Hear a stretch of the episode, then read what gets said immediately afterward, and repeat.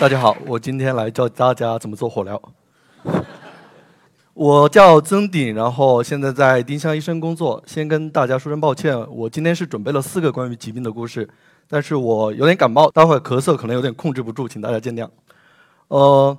从权健开始说起吧。这篇文章是在二零一八年年底发布的，后来事情的进展大家可能也都知道了。权健这家公司呃倒掉了，然后老板也。进去了，然后整个保健品行业也掀起了一场地震，然后国务院还因此发起了一个百日保健品专项的一个整治行动。那这篇稿子出来以后，影响很大，然后有很多人就在网上打听那个作者的来路，还有人觉得是不是丁香医生可能事前是不是得到了什么政府部门的授意，所以后面的后后来的这种后续处理才会这么快。那其实对于丁香医生来说呢，这个平台一直是希望为读者提供。健康的、靠谱的信息，对于我来说呢，写这个东西跟我以前写的东西在操作上，它其实没有什么太多的区别。我大学是在上海交大念的是一个工科，但是因为兴趣的关系呢，我毕业以后就做了媒体。然后我先是在果壳网工作了一年，然后又后来又在凤凰周刊做了六年的一个记者。这个是我家里的一些书，我不是学医的，但是可以看到像像这本《默克家庭医学手册》。是一本非常靠谱的一个科普著作，翻来覆去非常有用。然后像这样的上千页的这种皮肤病学的一个著作，大家看画面可能会觉得有点瘆人，有点有点恶心。但是在我看来，我会觉得非常有意思，非常长见识。然后因为对健康报道领域的这么一种很非常浓厚的一个兴趣。觉得里面有说不完的话题，找不完的故事。这些年来，我基本上是一直是在做跟医疗健康相关的报道。我写过麻风病，写过精神病，写过近视眼，写过药物性肝损害。然后有一次，我因为在医院里面经历了一个非常痛苦的一个场景，然后我就发觉中国的医院好像对推广无痛消化内镜这个事情很不上心，然后就顺手写了一个报道。回到权健这篇报道，这个故事最开始是怎么怎么来的呢？是在二零一八年年初的时候，我当时过春节回老家，然后我在湖南湘雅医院的一个急诊科医生的一个同学，他就跟我说了这么一段事情。他说他的家人最近在一家叫权健的公司做保健品的推广，然后他作为一个医生，一眼就其实能看出来那些所谓的产品有多么的不靠谱。然后他还给我发来他拍的一个照片。都是那因为火疗烧伤，然后送到急诊室去去诊断的一些受害者。然后他把这个把这些东西告诉我之后，我就记住这家公司。然后我就在地图上搜了一下这个公司，发现就在我家那个县城，它就有两处门店，但很不走运。当时去门店的时候，春节就关门了。然后其实也没有了解到很多一手的信息。到了后来的时候，我们丁香医生的同事有有一次就聊起，就说。我们的后台其实接收到过大量的由读者提供来的一些咨询，对于对于这家公司的咨询，对于这家公司保健品和火疗的一个咨询，还有很多对于这家公司的一个控诉。那听到这个事情以后呢，我就在地图上又搜了一下这家公司，发现像北上广深这样的大城市，地图上都是几十个小红点，就意味着有几十个权健相关的这样的一个门店。那在全国更广泛的县城一搜的话，你会发觉。从新疆的乌鲁木齐的那些县城，下面的县城，到南方、北方的，基本上每个县城都会有它的一个一个分支的一些一些门店。因为因为这个事情，我们就决定好好研究一下它了。然后越往深处了解呢，就会越觉得是触目惊心。然后最后呢，我们找到接触了很多受害家庭。同样的，我们也去了天津权健公司的一个总部，这是我们在权健的公司两天一夜参加的一个培训。这个现场是由两千多人坐得满满的，台上都是这个权健的某一个经销商系统的一批领导人。然后这个领导人的最大的那个老大告诉我们是说，他的整个团队是有七万人的一个规模。但是这个老大本身是一个什么样的人呢？他是一个六十多岁的一个老老人，然后是个农民，但是在传在直销行业他做了一二十年。台上的这些人。大部分是来自一个叫河北河北的一个叫涞源的一个县城，都是属于亲戚带亲戚、朋友带朋友，然后逐渐发展起来、壮大规模的。整个经营的模式，大家可能看新闻也都知道，就是贩卖贩卖健康、贩卖致富的这种梦想。那就是这么一个模式，它在中国其实是无往而不利的。在了解到这么多的信息之后，我们就把报道就花了两个月的时间调查，然后写稿，然后就发出来了。最后这一年一连串的这种波动呢，是之前也没有料想到的。我们自己的感觉就是说，发现了一泡脏水，然后往脏水里面砸了一块石头，然后这池子居然最后炸了，原来是个沼气池，就是这样一种感觉。那在事前的话，其实我对于我来说，我是什么准备都做好了，也做好了，因为这篇稿子可能会给公司惹上麻烦的准备，但就是没有做好它会倒掉的准备。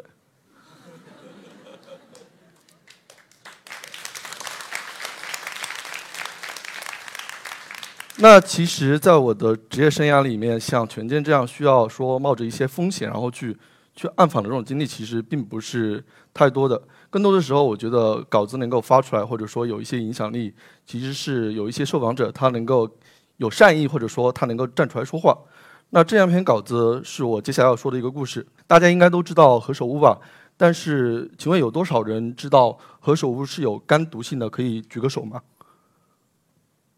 是，那知道这个事情还真的少。就是何首乌是一个使用非常广泛的一个中药，但是呢，它的肝脏毒性它是近些年来才开始引起重视的。那因为何首乌的这个问题，你去搜新闻你会发现，经常有老人、有小孩、有大学生，甚至有海归的这样的白领，然后因为吃何首乌，为了乌发，为了养生保健，然后吃出了肝损伤，甚至吃出了急性肝衰竭，然后死掉这样的新闻。那这篇稿子其实说的是一个什么问题呢？就是说，包括何首乌在内的一大批中草药，它的这种肝损伤的风险，它在中国其实是被广泛漠视掉了。那这篇稿子的一个核心的一个线索来源就是中国的肝病医生。那其实，在临床来说，中药造成的肝损伤，它真的不是一个什么新鲜的话题。但是，为什么肝病医生会对这个事情这么介意呢？就是说，中药它所造成的肝损伤问题，它是一个非常隐秘、一个复杂的一个事情。药物性肝病，它是一个排除性的诊断，你必须像把其他所有可能引起肝病的这些病因一一排除，像什么病毒啊、肝炎啊，慢慢排除，最后锁定了这个凶手到底是谁。然后在这个过程中，他们发现中草药的这种疑凶是特别难寻的。那这是来自解放军三零二医院一个医生做的这么一个调查，他当时是在全国的七家军医院里面。拿到了一百七十多例的急性肝衰竭病人的一个数据。急性肝衰竭在药物性肝损伤里面是一个非常严重的疾病，就得了这个病就你只能换肝，如果没有肝源的话，就基本上就等死了。那这个死亡率基本上在他的调查里面是超过了百分之五十。那在一百七十多个因为药物导致的这种急性肝损伤的病人当中呢，有三十名是因为中草药导致的这种急性肝衰竭。那大家看这个表会会注意到，他们吃这个药是为了干什么呢？有九个人是为了治皮肤病，有六个人是为了治疗上呼吸道感染，就是所谓的感冒。那为了这样简单的毛病，然后吃中药，然后丢了性命，那对于肝病医生来说，他觉得这个事情是是不可理解的。在稿子里面有大量的这种案例和数据，这一个是。来自安徽的一个医生所做的一个调查，是在零七年前后，他其实做了两个阶段的调查。第一个阶段的调查是针对一个急性肝损伤的一个病人，中药引发的药物性肝损伤病人当中所占的一个比例；另外一个是针对的重症肝损伤。那他的数据就发现，有百分之二十点六是中药是占了百分之二十点六的那个急性肝损伤，有百分之二十八是占了那个重症的肝损伤。重症肝损伤就包括刚刚说的那个急性肝衰竭以及其他的一些非常严重的一些肝病。大家其实可以注意到这张图里面，除了中药占了百分之二十，其他百分之七十都是由于西药引起的。那西药在这里面，它其实是做了一个分类的，有抗结核药，有抗生素，还有其他乱七八糟的药。那对于肝病医生来说，他觉得西药它引起的这些问题，像抗结核药，他为了治疗结核病，病人没有办法，他他必须得用这个药，他必须要考虑这个收用药的收益和风险。但是病人在用这个药的时候呢，其实医生是会提醒他，你要去注意你监测你的肝功能的。那对于这些医生来说，总体来说，中药还是一个隐秘复杂的问题，所以他们会把它单。把它单独拎出来。那大家都知道，其实，在民间是有广泛的有个中草药没有毒副作用的这么一个说法的。那其实这是一个非常神话的一个东西。那除了这个事情以外呢，在政策上，在中国的药品政策上，其实对中对中药是有一个倾斜的。西药它是必须要求做所有的现代药学的研究，你必须把所有的不良反应、毒副作用，然后收益风险列得清清楚楚的。但是大家去看那个绝大部分中成药的话，上面的说明书基本上就是四个四个字，尚不明确。那因为这么一个问题，它就助长了一个用药的风险。可能有些人会说，我们传统上不是有一个用药三分毒的一个说法吗？那其实光是那个说法，它其实在临床上它的意义真的是很有限的。因为你必须搞清楚这三分到底是哪三分，那搞清楚这个药的一个毒性跟剂量的一个关系，搞清楚它是在什么样的情况下、什么样的一个制毒的一个机制下，它比如说不能和其他哪些药混用，这些都得搞清楚才行。这篇报道整体来说就是把刚刚这些医生的说法，包括所有的、所有的、所有的对于医肝病医生做的采访，对于中药专家做的采访，然后。揉到整个报道里面去写出来的，它是在二零一四年发出来的。它的它当时我们有同事做了一个统计，就是说在微信公众号上未经授权转载的都有二十多个十万加。在过去几年，因为这个稿子的反复传播，然后我得到说法，听到的肝病医生的说法是，这个稿子对于临床的一些中药的研究，包括中医药学界出台的一个中药肝损伤的一个临床的诊断指南，包括政府部门的一些文件，它都是有一些推动作用的。这个是二零一八年的一个中国药监局发布的一个东西，它是政府第一次在监管层面，它就中药整体可能造成的肝损伤提出的一个公开的警示。那就在二零一九年二月份，不知道有有没有人注意到这样一篇新闻，也是。最近的一项新的研究，由中国的肝病专家在国际顶尖的消化病学的杂志上发表了一篇论文。它是中国到目前为止最大规模的一个药物性肝损伤的流行病学研究。它研究了总共2012年到2014年2万五千多名药物性肝损伤的病人，来自全国308家医院的一个数据的一个情况。它得出来的一个结论就是说，TCM 就是 Traditional Chinese Medicine。和保健品在一起占了百分之二十六点八一的一个数据。这个研究还发现，中国的药物性肝损伤，它的发生率是比西方要高的。因为这个事情，然后有朋友又把这篇报道给我翻了出来，然后，然后我自己是没有想到这篇稿子的生命力会这么长。其实，在过去我所做做的这种健康报道里面，像权健这样子的，像中草药肝损伤这样子的，有一些好像有一些推动作用的，它其实是占了很少的一部分。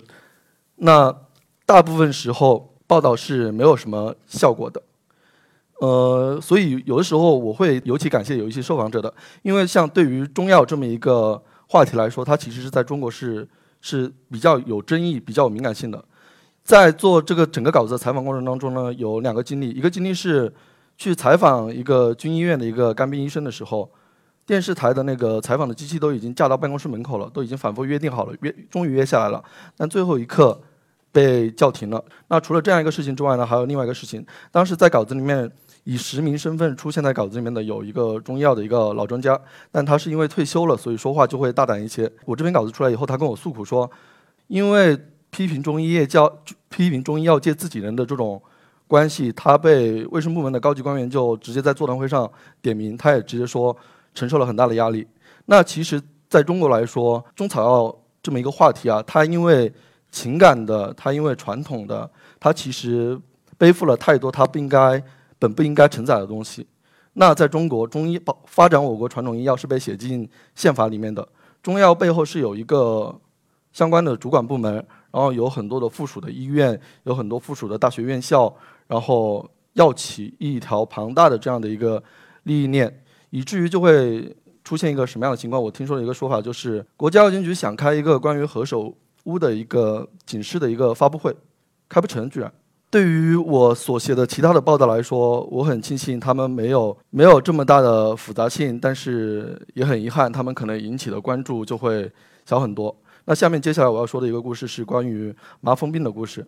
麻风病是一个非常古老的一个疾病。我先介绍一下这个病。这个病呢是因为一种细菌引起的传染病，然后它会导致人的神经失去感觉，会导致皮肤失去触觉，最后就往往会导致那个肢体残疾，然后面目残缺的一种情况，看上去非常可怕。那这样的一个疾病在历史上是患者是受尽了一个歧视和敌意的。直到一九五零年代的时候呢，中国有些省份还在，你去翻那些像什么福建省省制县志的时候，你会发现还有大量出现这种活埋坑杀的这样一个情况。你无法想象这是一个现代世界会发生的一个事情。那在一九五零年代的时候，其实医学的进步已经使得麻风病是一个可以有效、有效治愈的一个疾病，然后传染病情也可以有效的控制。当时在国际的学界上就已经要求废除将麻风病人强制隔离入院的这么一个制度。那中国因为经历了长时间的一个政治动荡，一直到一九八零年代改革开放以后，才开始废除这种强制的隔离的一个制度。社会的歧视加上制度上的这种隔离，留下了一批历史的一个活化石。在前几年的时候，我跟随一个麻风的一个康复的一个 NGO，然后走访了广东和福建很多地方的麻风院。这些麻风院基本上是在深山老林里面，就属于你从一个稍微有人气的一个村子或者说镇上开车开到山上要半个小时、一个小时的山路的那种。这个老人叫做秀珠，他是在不到五岁的时候得了麻风病。大家其实可以看到他的手，他的手是没有指头的。他的脚也是没有的，他只有小腿。那他小的时候因为得了这个病，然后残疾了，很快就残疾了，然后知道自己长得不好看，常年大部分时间基本上是把自己锁在屋子里做一个手工的一个针线活。你很奇怪他会做手线手工的针线活，但是现实你是看他的房子其实是收拾的相对来说是比较干净的，都是他自己一个人完成的。那对于这样一个老人来说，他在小的时候没了母亲，然后靠父亲的保护。在村子里面艰难的生活，但在他年轻的时候，很快他的父亲也去世了。那父亲去世以后，村里面对他的这种敌意其实是一下就肆无忌惮了。那村子里面想逼他离开这个村子，因为觉得麻风病有很多不好的这种照相会传染或者什么，有各种各样的误解，那就想逼他离开这个村子，甚至想逼他自杀。但这个老人呢，就一直不想离开。但是为了逃命呢，他曾经在村庄外面。到处流浪挪爬，靠没有手没有脚的挪爬了，在外面流浪了一个多月，然后磨到手脚血肉模糊，最后他就被还是觉得自己在这个村子里面实在熬不下去了，然后被送到了这个麻风病的深深山里面的麻风病院来。他自己跟我们在说这段故事的时候呢，在说之前他跟我们说应该不会再哭了，应该不会再哭了。但说着说着，这眼泪真的就是还是止不住的流。对于他来说，像这样一个麻风病院，他反倒成了他的一个庇护所。这是广东揭阳的一个麻风病院。我当时拍摄这张照片的时候是在黄昏，所以我们后来整个故事的报道也叫做“麻风病院的黄昏”，也是想说一个历史的一个尾声阶段。因为强制隔离制度解除以后，没有新的病人再被送到这里来了，然后留在这里的都是老人，年纪越来越大，老一个，走一个，少一个。这是前几年去的时候，这个麻风病院已经只剩下了三个老人。只有在偶尔在有大学生志愿者或者说 NGO 的工作人员来的时候，这里才能会感受到一点烟火气息。那这个老人呢，叫做若生，他的双手也是没有指头的，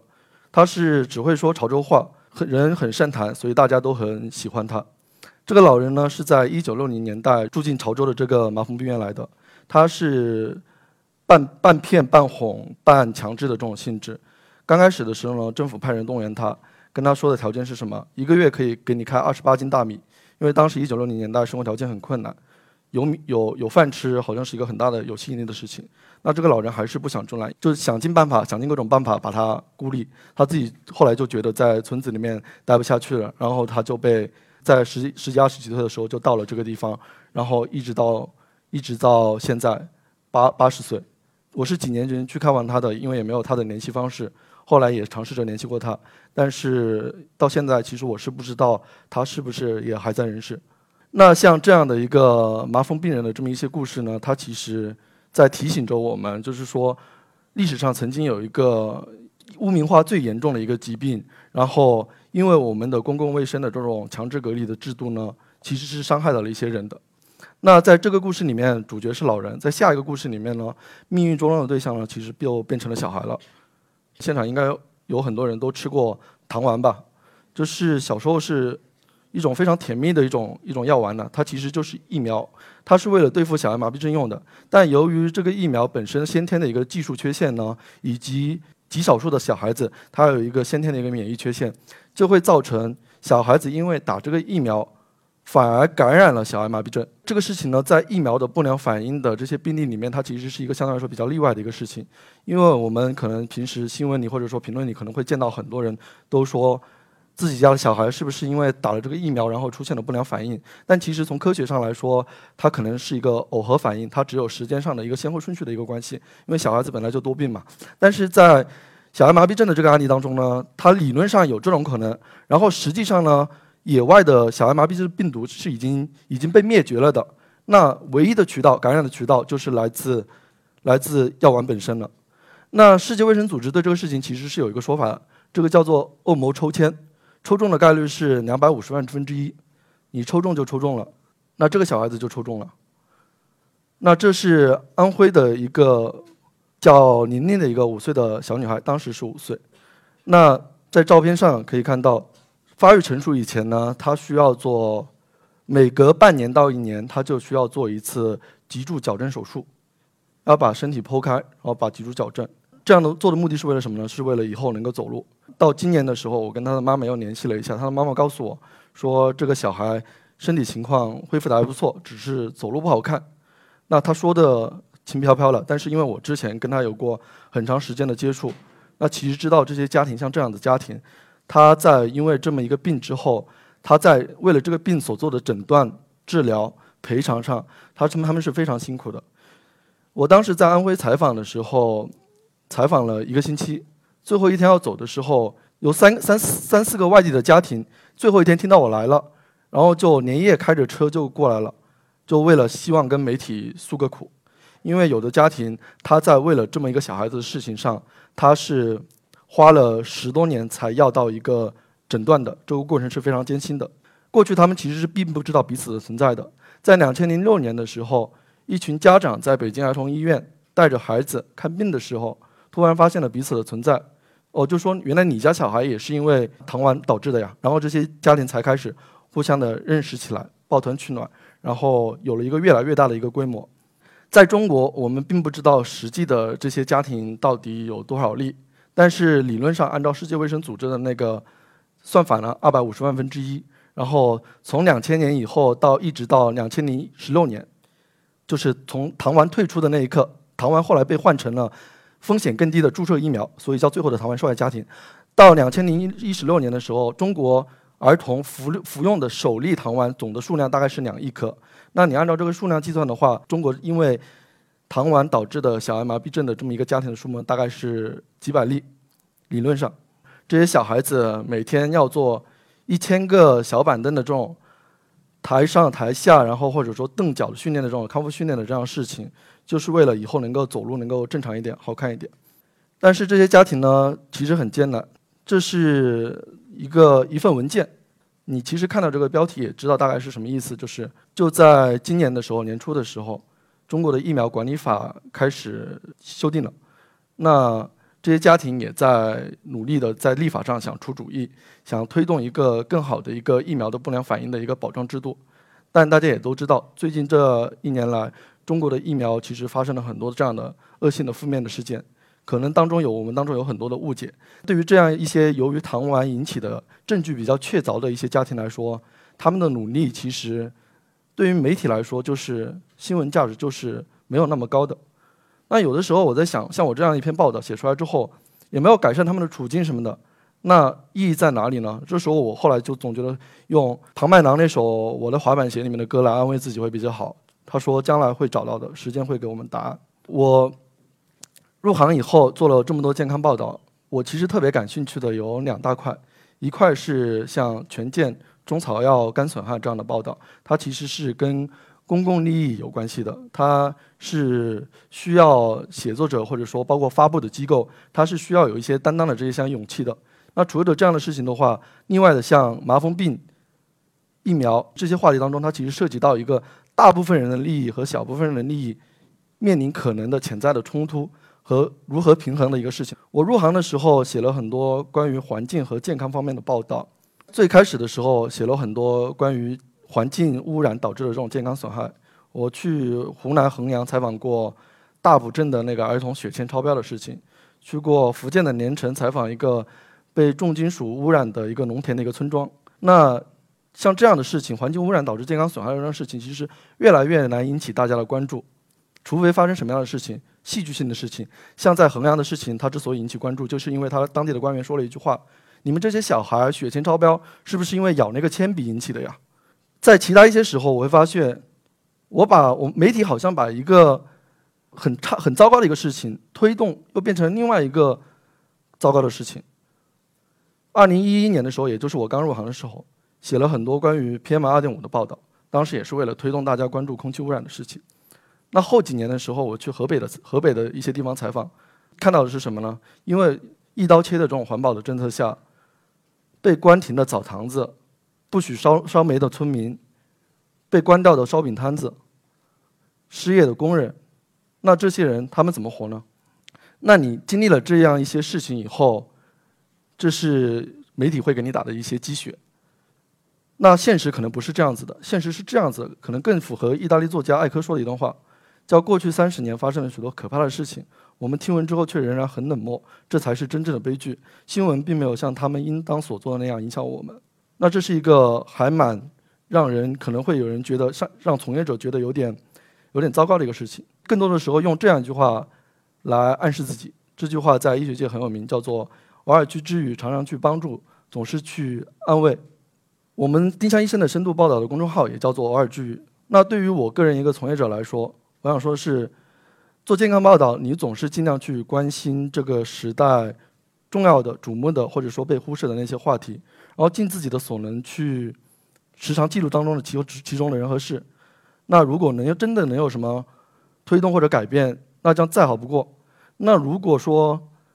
什么都没有改变，如果说像权健那样的报道，它发出来之后，啪，只给我们惹了一桩官司，那我们所做的事情还有价值吗？我觉得不是这样的。